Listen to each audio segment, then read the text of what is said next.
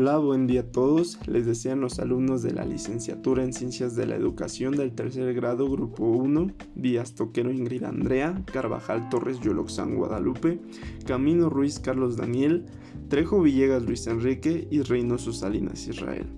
En esta ocasión daremos paso a este podcast asignado por la docente en la asignatura Política y Sistema Educativo Mexicano,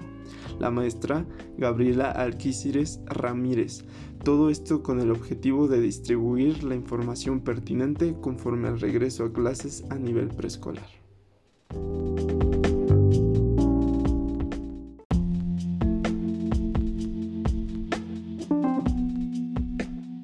Desde el 23 de marzo del 2020, nuestro país se vio azotado por los efectos del nuevo virus, SARS-CoV-2, obligando a nuestra nación a crear medidas y protocolos de emergencia sanitaria, mandándonos a todos a resguardarnos en casa, suspendiendo toda actividad que implicara el contacto o la cercanía con otros individuos. Hoy, a casi un año y medio después de esta medida sanitaria, la Secretaría de Educación Pública ha decidido reabrir los centros educativos de educación básica. Señor y señora, padres de familia, hoy le toca a los más pequeños de casa afrontar cara a cara la crisis sanitaria, pero para ello nos toca apoyarlos tanto desde casa como por parte del personal de las instituciones educativas. Para ello, la SEP ha creado un acuerdo donde se desglosan una serie de acciones para mantener las medidas sanitarias durante este regreso a clases.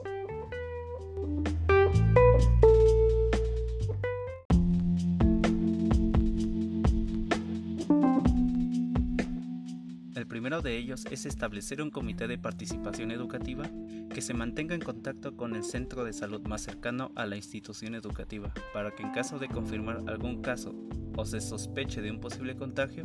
se pueda actuar de forma oportuna. El segundo de ellos es establecer filtros de salud en casa, en la entrada de la escuela y en el salón de clases, para tener un control y prevenir posibles contagios y complicaciones. El tercero y cuarto es seguir los protocolos de sana distancia y el uso de cubrebocas. El quinto es que haya acceso a agua y jabón para tener manos limpias y disminuir así el posible contacto con el virus. El sexto y séptimo es que estarán suspendidas cualquier tipo de reuniones o ceremonias, con tal de no aglomerar a los estudiantes en espacios cerrados o pequeños, y por ende promover el uso de espacios abiertos.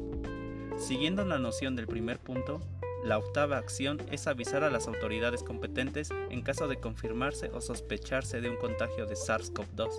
para evitar la propagación del virus entre los estudiantes. Por último, la novena acción es dar apoyo emocional tanto a los estudiantes como a los profesores,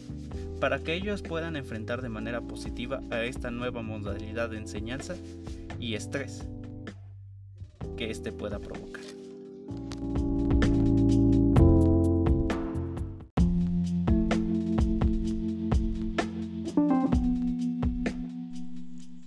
Es importante aclarar que el regreso a clases será escalonado y paulatino, es decir, los niños no acudirán todos al mismo tiempo con el fin de evitar aglomeraciones, por lo que el ciclo escolar 2021-2022 será de modalidad mixta, para evitar el rezago educativo y tener una conciencia de inclusión para aquellos niños que se les complica conseguir un acceso a la educación a distancia,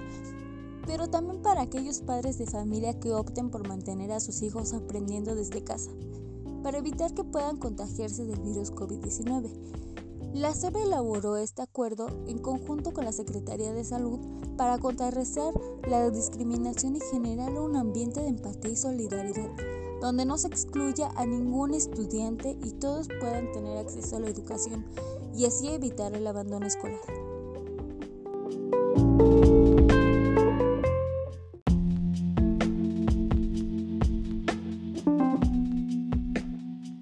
Señores padres de familia y tutores, como bien lo hemos vivido este último año, ha sido complicado para todo el mundo, pero para el área educativa se ha presentado como todo un nuevo reto, pues no estábamos preparados para recibir una problemática así. La educación tuvo que adaptarse a una nueva modalidad. Los padres se vieron más involucrados, los profesores tuvieron que innovar la forma de enseñar y evaluar, los estudiantes a enfrentarse a nuevos retos del manejo de las tecnologías y el estrés que esto pudiera provocar. Por esto, consideramos que es una nueva oportunidad para equilibrar el aprendizaje entre los estudiantes que presentaron un rezago educativo a lo largo de lo va de la pandemia, puesto que existían muchas barreras.